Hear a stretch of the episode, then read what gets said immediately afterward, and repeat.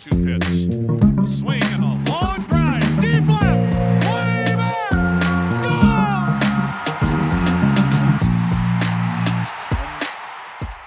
Hey, everybody, welcome to another Baseball America podcast. I'm Kyle Glaser. Got another great show for you today. We're breaking down the Marlins' top 10 prospects, and to do that, we're joined by Andre Fernandez. Andre is a longtime Marlins beat writer for a couple different outlets. He put together the top 10 for us this year at Baseball America.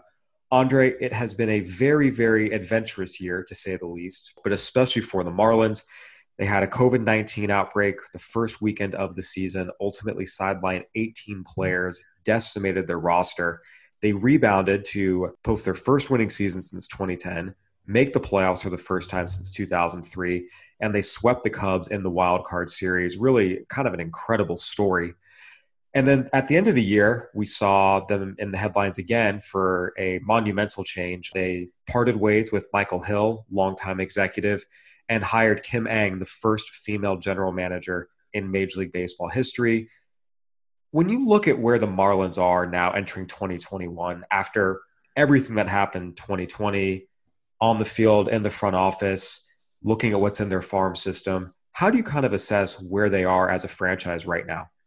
I'd say, you know, generally more positive than I was afraid they'd be a few months ago, considering the obstacles and considering everything, you know, and there were still a lot of doubts in terms of we've seen the potential, we've seen the growth of their farm system, but there's still a lot of guys where you say the jury's still out. We got to see how they're going to develop at the next levels, that sort of thing. And that was lost, like you said, this year with COVID, losing the minor league season, you know, like losing the real chance to see that.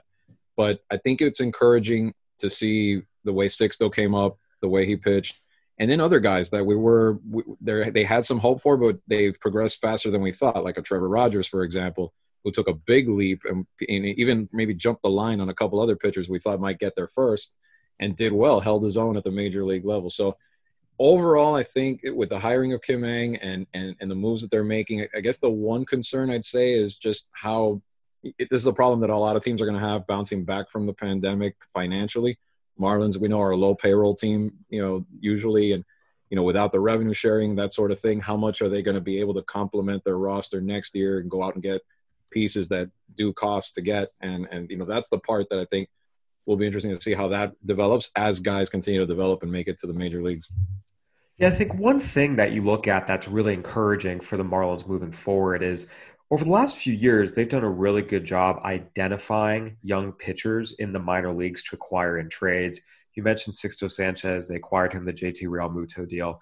They acquired Sandy Alcantara and Zach Gallen in the deal for Marcell Ozuna. Obviously, they traded Gallen, but he proved to be a very astute acquisition. They acquired Caleb Smith from the Yankees a few years ago. Again, a nice young pitcher who they've since traded as well to go get Starling Marte. Pablo Lopez was acquired in the trade for David Phelps. I feel like we've seen this organization do a pretty good job identifying young pitching and trades, and that's such a critical part of building a sustainable contender. Yeah, and that's the part I think they're going to continue to have to be. And you hope that Kim Ng can bring even more wisdom in that category because when you look at their stockpile of arms now, especially at the farm system level, that was that was even hard for me doing this this for for Baseball America was figuring out, looking two three years down the road, what is this rotation going to look like? Because you have so many options even some that are incumbents right now, like Sandy, like Pablo Lopez, that could still be there by that point. But at some point, they're going to have to identify, I guess you could say, who's expendable, where they can trade to balance it out and maybe get a couple more bats, that sort of thing, and, and who they'd like to keep and make part of that future. So, again, that, that whole strategy of identification is going to be crucial going forward. Yeah, we mentioned they traded Gallen to go get Jazz Chisholm. They traded Caleb Smith to get Starling Marte. Uh, last year, they traded Trevor Richards and Nick Anderson to go get Jesus Sanchez. So we've already seen them start to trade some of these arms they've astutely identified in order to go get some bats. We still have to see, uh, in the case of Chisholm and Sanchez, if those bats pay off. Andre, diving into this top 10, we do need to start with Sixto Sanchez. Made his major league debut this year, showcased wicked stuff and obviously, this is a franchise that has a long history of trading stars. The most recent incarnation of that was Giancarlo Stanton, Christian Yelich, Marcell Ozuna, JT Realmuto. It always hurts when you do that, but having a guy like Sixto come up makes you feel a little better about trading JT Realmuto, just knowing you have a guy like this. I mean, it makes it look like they won the trade, which some people at the beginning, you know, we've we've it's always been kind of like the focus on the Yelich trade and how you know how deficient it was for them and how big it was for Milwaukee. This one looks like a win, especially now that JT may not even stay in Philadelphia after a couple of years, but they got Sixto out of it, like you said, a top of the rotation guy. They also have still have hope that Jorge Alfaro will continue to come along and be a catcher they can hang on to for several years.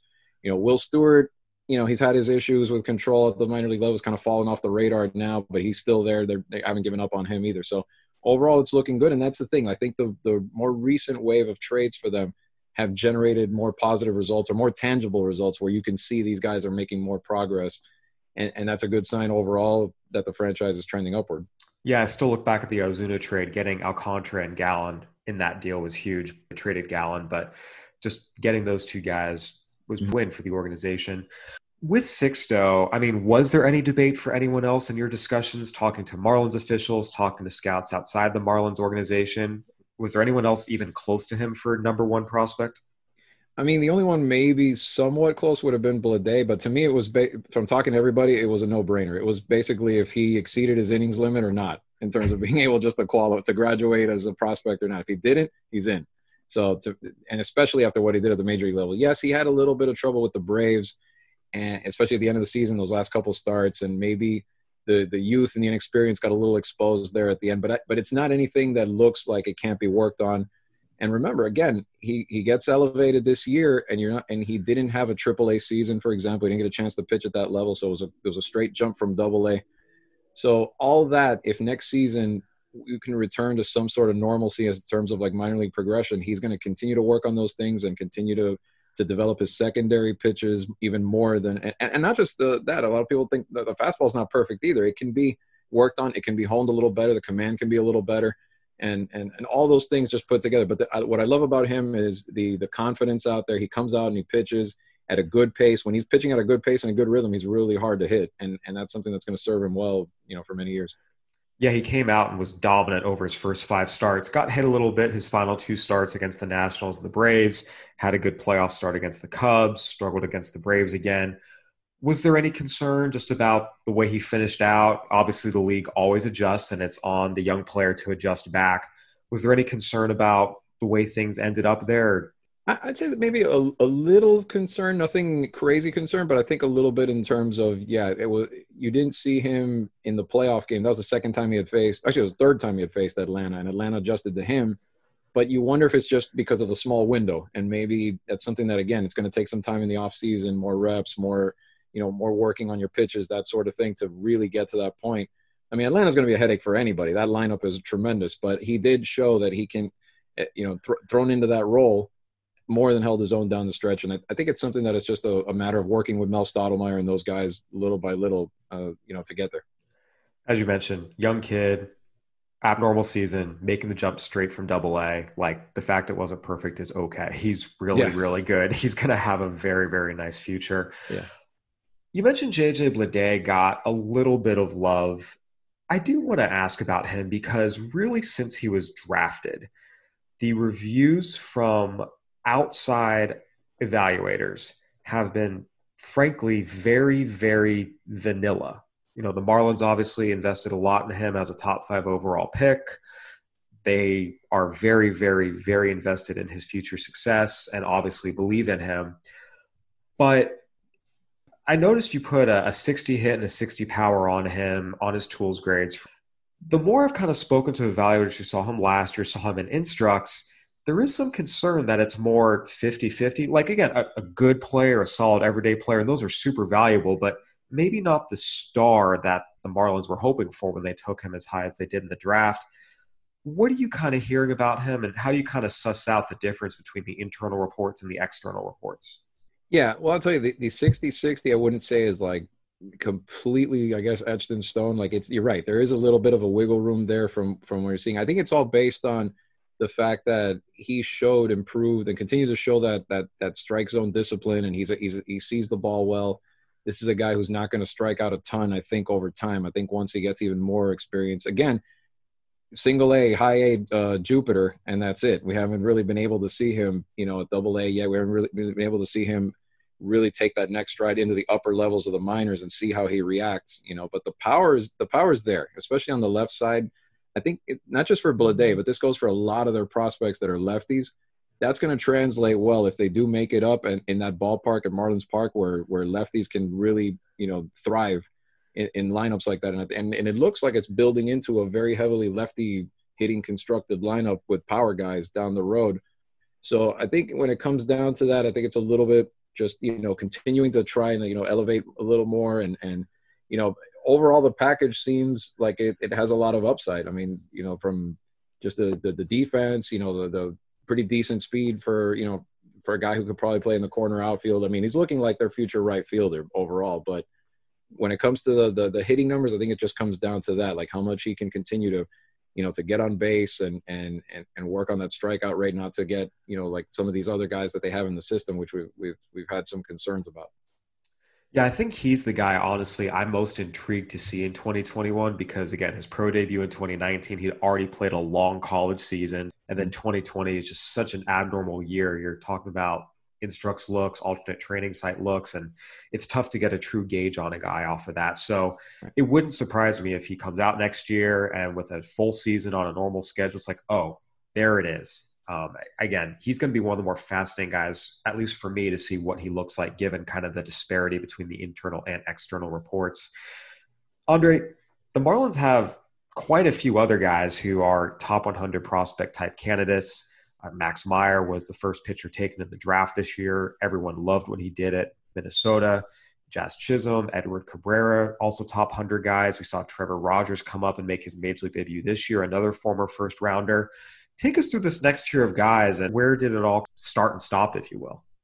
Well, after Sixto and Sixto and JJ, I would I think uh, Max was pretty solid at three because I think people saw, even though he was a little bit of a surprise pick that, that high, the slider is tremendous. I mean, that, that, that all the feedback I got was immediately it was the best slider in the system and, and, and one that really, really has a lot of good upside. And then that combination of him having, you know, that potential to have a 70 fastball to pair it up with is really enticing. I mean, when you look at it, I mean, if he even has his other offerings hit like that sort of like above average type, you're talking about a reliable starter. I mean, to me, he's a guy that you project in that rotation in a couple years and like solid, like from the way it's looking right now. Again, there's a little bit of the risk factors, a little bit of the unknown too, because we really haven't, we weren't able to see him, you know, take it there. But if he's another one, like you said, like legit, like like Bleday. Once we see it, we might be like, all right, that's what we were talking about. That's what everybody thought they'd see. So he at three, I think he was pretty solid. Then it kind of got a little muddled there, where I mean, I love what Jazz did, even though I know he didn't light light it up too much as far as you know results at the bat. But I think the the defense showed at the major league level.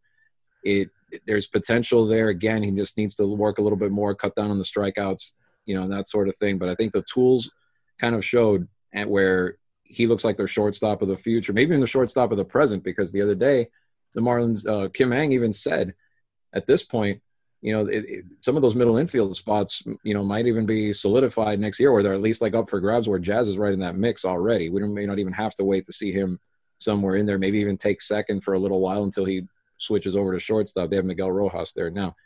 The harder part, I think, to me was Edward Cabrera. I kind of wanted to keep him in the top five because, again, he's very similar to Sixto and all that potential, again, to be a frontline power throwing starter. Trevor Rogers definitely, I think, deserved the jump because of what he did. We mentioned earlier how how fast he kind of you know jumped the line, became like the next best pitching prospect that they brought up, and was solid at that level. Then the one that I, I think, if, you know, looking at it, I had a hard time kind of sorting where to put was Jesus Sanchez and then Lewin Diaz. And those guys I think were kind of interchangeable for me in, in terms of what order to put them in, only because, I mean, Jesus struggled. The feedback I got was that he kind of let the big stage get to him a little bit, you know, in his first time up there, and that that's something they feel like maybe the next time he might be a little more ready again, like all, since all these guys kind of – were thrown in there quickly, you know, and not a typical season, that sort of thing, that then maybe that was where he struggled. But again, it's just, you know, the, the, the tools are there, you know, the big arm, the big, you know, the big power bat. But again, it's those guys that are right now, they're kind of high risk. The, the reason I gave Lewin the nod was the feedback I got with him was on the defensive side, him being so much ready to take over that first base spot. You know, I know they re-signed Aguilar and they're bring Jesus Aguilar and they're bringing him back for this coming season. But if they had to, I think they're they have the the trust now that Lewin is all, is pretty much ready to handle at least playing the first base position. And that that that faith right there, you kind of lessen the risk right there, and that's kind of why I, I tip the scale in this case a little bit more in his favor. Yeah, I think what stands out is, and large part again because of the COVID 19 outbreak, so many of these guys have been to the majors. They've seen what it's like, and it's only going to make them better. Jesus Sanchez made his major league debut this year. Lewin Diaz made his major league debut this year. Trevor Rogers, Braxton Garrett, who's further down this list, Jazz Chisholm, as we talked about. It's a group that is very, very young, and in a lot of cases did not have much experience, if any, above double A. But they got this experience, and for the most part, they struggled, but you learn from it and you take it forward and hopefully come back better. Yeah, and and that's the thing. Um, when you look even, I don't, maybe I'm getting ahead of myself. We're going to look further down the list, but then even a Braxton Garrett was a guy that him and Trevor were like neck and neck. But again, Trevor made the jump this year, stuck it out, earned a rotation spot. And if they had gotten a little further in the playoffs or maybe pushed that Atlanta series, Trevor was in the mix to potentially make a start, maybe in Game Four or maybe even Game Five if they would have needed it. Yeah, I actually want to circle back on Trevor in a second, but I want to go back to Jazz Chisholm. How likely is it that he will make enough contact to get to his prodigious tools? Because again, it's an uppercut swing. It's the type of swing where there's going to be swings and misses. Realistically, is he going to make enough contact? Because that's always been the million dollar question with him. Yeah, I mean, I think there's a little more faith from them and and some scouts that he could do it maybe ahead of a couple other guys. I know one that's really you know run, you know caused some alarm now the way he's been struggling is, is Monte Harrison. Another another similar situation there with the strikeouts. But it, it's definitely a risk because I, I don't know. I, to be honest with you, I, I think he's got a better shot at it. He's shown some improvement here and there, but I think it's one of those things where we're going to have to see it this coming season whether it's at you know in spring training, eh, whether it's in uh, major, you know, if he makes the major league roster right out of the gate and continues to play, or if they send him down for a little bit to maybe get some work at at the AAA level and continue to to develop. But he's going to have to show more consistency in that regard. I think his his his athleticism and maybe his reactions, you know, at the plate have been have gotten a little bit better. And I think he can he has a shot at it, but I think it's it's one of those things where he really does need to refine it and you know, and, and prove it and prove it really by doing by doing it at those levels next season. And again, this is not someone who's ever going to contend for a batting title. We're talking about 250. But if he can get to yeah. 250 with the impact he provides, the power, the speed on the bases, you know, 250 with 20 and 20 while playing good shortstop is a very good player. The concern is if he's hitting 220. And exactly. that's also the possibility that we have to be aware of. Right, exactly. I mean, at best, you know, you hope. I mean, if he ends up hitting, like you said, 270 even or something like that, you're, you're like lighting up. The, the Marlins should be ecstatic. But you're right, it's more the power, and then you know the, the defense is going to be there, the speed's going to be there. It's just don't don't make yourself a hole in the lineup, and you're hitting 205 and really being a, a hindrance there, and that's what you'd really want want him to see that he avoids that.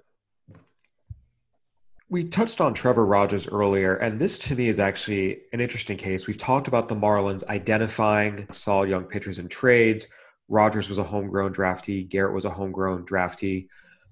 With a lot of these guys, again, when they've acquired them, they have not been major leaguers, they've been minor leaguers. And I feel like the Marlins have done a really good job developing their guys. Again, acquisition is the first part, but you also have to properly develop them once you get them and I, have been impressed with what the Marlins have done with a lot of their pitchers. And Trevor Rogers, to me, is sort of the main guy in that. I saw Rogers pitch at Greensboro a couple years ago, and I remember watching him thinking, it's all here. You see the arm, you see the body, you see the stuff. But he was super young and super raw, just in terms of. I mean, he was not comfortable pitching with runners on base. He was not having the same mechanics from the stretch. He would get frustrated on the mound. Like all the things you see from a young pitcher where you say, okay, if you can hone this in and the team can work with him and fix all these things, the stuff is there for this guy to be really good. But we see a lot of young pitchers have great stuff, and it's those little things they never figured out and they kind of top out in double A. I mean, that a lot of times is a separator there. It's the little things, not just the pure stuff and the tool grades. I was really impressed to see how the Marlins just kind of tightened everything up. They helped this kid develop. We saw him have a breakout year when he jumped to Jupiter in Jacksonville, came up to the majors this year, had some really good starts, maintained his rotation spot throughout the season. again, young guy. There were some things to work on. There were some bad outings with some good outings, but on the whole, I just saw the development of Trevor Rogers as probably one of the reasons I feel most confident the Marlins will get the most from a lot of the pitchers they have in their organization. Yeah, and I, definitely. I, mean, if when you look at it, the the the thing that I heard more than once about him, that basically I asked the question, I'm like, why Trevor and not Braxton and not Edward and not, you know what I mean? Like, why did he jump the line? And they were like, he showed the most improvement, and and they highlighted the slider, which was interesting because the changeup actually was was a lot better this year for him, but it was the sliders, the way he was getting hitters off balance with it. You know the fastball is not extremely overpowering. Yeah it's in the mid 90s and he he moves it well spins it well but it was that development of that second pitch. Apparently he he, he changed you know a little bit uh, how he threw it changed the grip a little bit and it, it was great for him. And then it's just the rest is what you said you know the, the big frame the the the command. I mean it wasn't perfect every time but it was solid enough and you saw some consistency out of it where they were impressed not just to to trust him to take the, the, the mound at the major league level. But then when he got there, he it, it didn't faze him. Like he, he he was the same guy. And you know, with time, those things can improve. And and and you're looking at yeah, you have the big righty power arms like Sixto and Edward and possibly Max down the road. But I think he's carved himself a path at least to to land in there as maybe like at least like a number three, number four, a lefty guy that balances the rotation better down the road. Yeah, that was my next question. Is it seems like long term, again, Sixto has number one starter potential. Mm. Meyer, again, even though he's smaller, the consensus out of the draft was yes, this guy can start. Yes, this guy can be a dominant starter, a two three. That was my next question. You know, Cabrera, Rogers, Garrett. What is the future for these guys? I mean that that's the logjam that like like we were talking about before that they're gonna have to figure out in order to balance the system in terms of hitting and pitching, which I think is still the the, the big picture key here for them. Who who down the road can they maybe part with to to improve? In other words, like right now, Sandy's there. He could be there for another few years. Pablo's there. He could be there if he's healthy for another few years. And then you then th- that begins the logjam. Then you don't you obviously you want to have Sixto in there. Cabrera if he turns out to be even you know maybe close to what Sixto is and then where does that land Trevor? That at this point now Trevor's and oh and Max Meyer of course, and then so Trevor's already as good as he's been down to number five now. Now now we're talking, and then Braxton is even not even in, in this five. So how does that play out? And that's where I think Trevor, what he's done, if he can continue to build off of that, can kind of keep a spot there.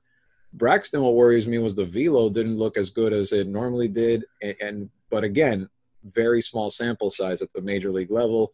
And again, like it was the alternate training site beyond that. So we, you hope that that's still coming along, and maybe it's just going to take a little more time, maybe than Trevor did to carve in. But it's to, it, it's really a logjam and a good logjam in their case to have all those options and then try to figure out, okay, maybe we can trade one of these guys and, and land a big bat, you know, or, or package something like that down the road. But but they all have a chance to crack the rotation, and that's and that's you know a great problem to have that they haven't had until probably the last couple of years uh, as a franchise.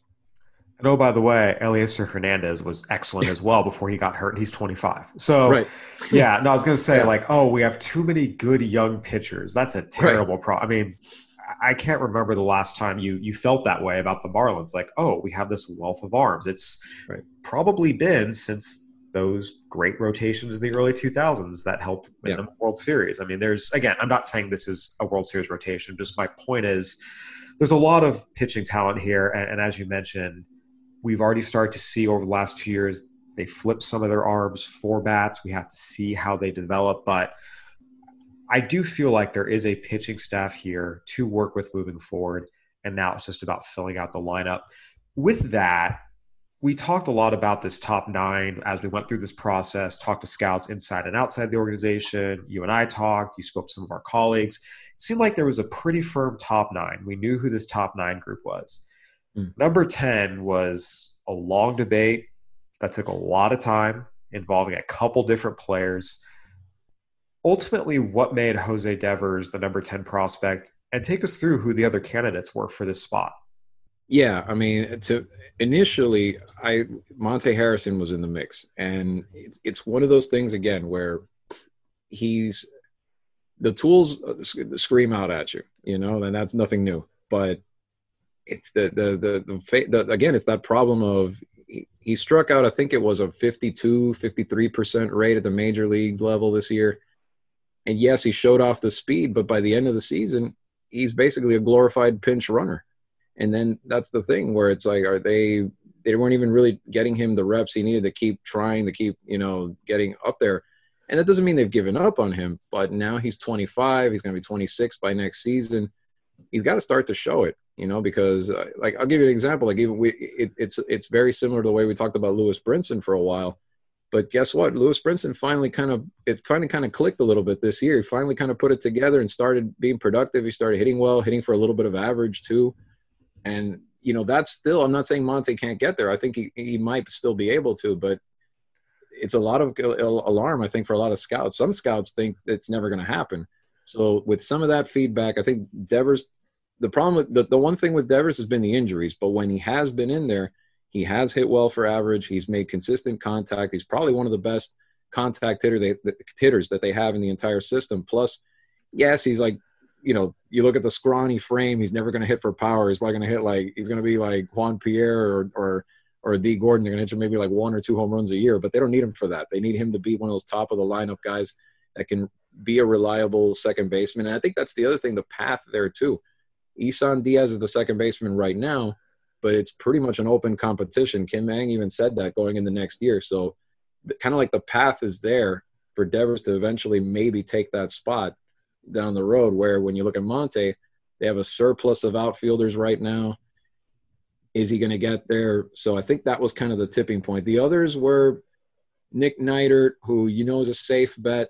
He's going to potentially be. I mean, he could be a, a starter, or he could be a bullpen piece. You know, not a huge high ceiling, more of a safe kind of option. And then one that was still, I think he's.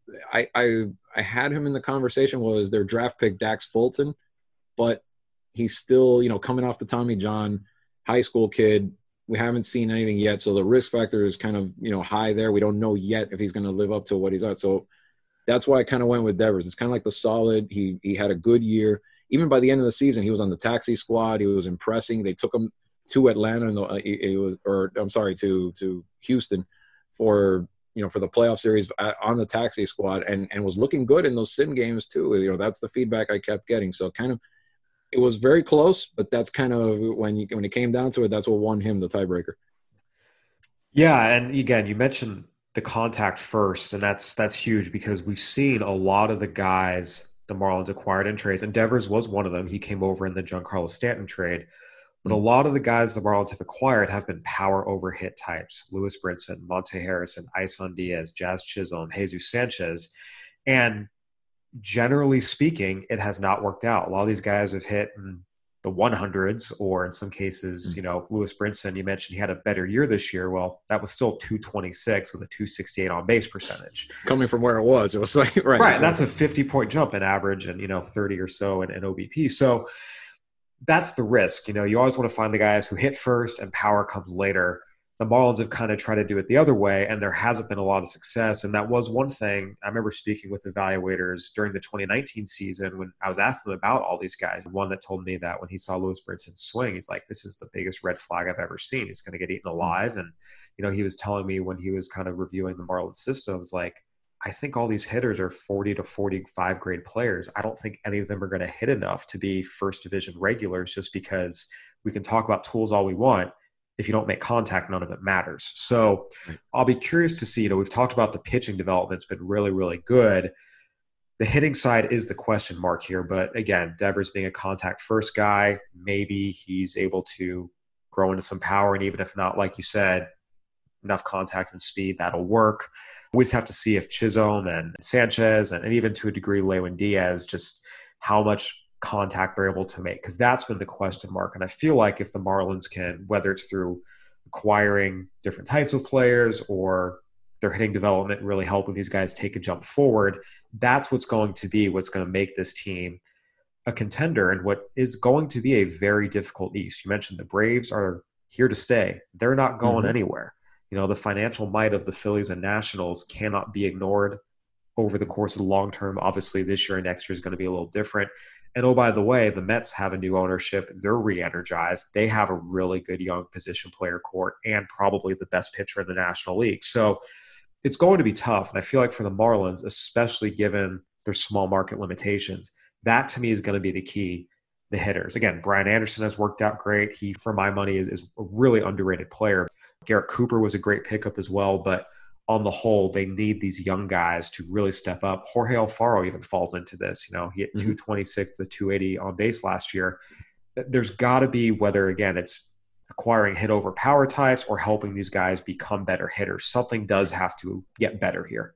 Yeah, they and again, it's it's what they've been looking for is the the athletic players, and that's fine. There's there's there's a there, there's a degree of value obviously to that, and you want those type of players, but you need the guys that can hit. And and uh, the trend to me seems all these high swing and miss, high risk guys that it's either going to work out or it's going to be a big bust, and they're and it, it's those extremes that kind of either get you really excited for them or scare you a little bit because you don't want the bottom to fall out, and then all of a sudden it's a completely imbalanced you know, albeit improved, but an imbalanced system, you know, complete swinging toward the pitching completely. But again, even with those concerns, there's a lot of talent here. Uh, we at Baseball America had this as a top 10 farm system in our organizational talent rankings at midseason. Uh, we're going to put our organizational talent rankings together here as we move into the offseason after some trades are made. And I have a feeling, again, the Marlins are going to be in the top 10 or close to it. There's a lot of talent here. And now it's just a matter of uh, the Kim Ng regime developing mm-hmm. it. But so far, so good. Again, we've seen a lot of promising development with their pitchers. There mm-hmm. are some good athletic young hitters in here. And now it's just about them improving and the Marlins hopefully being able to return to the postseason.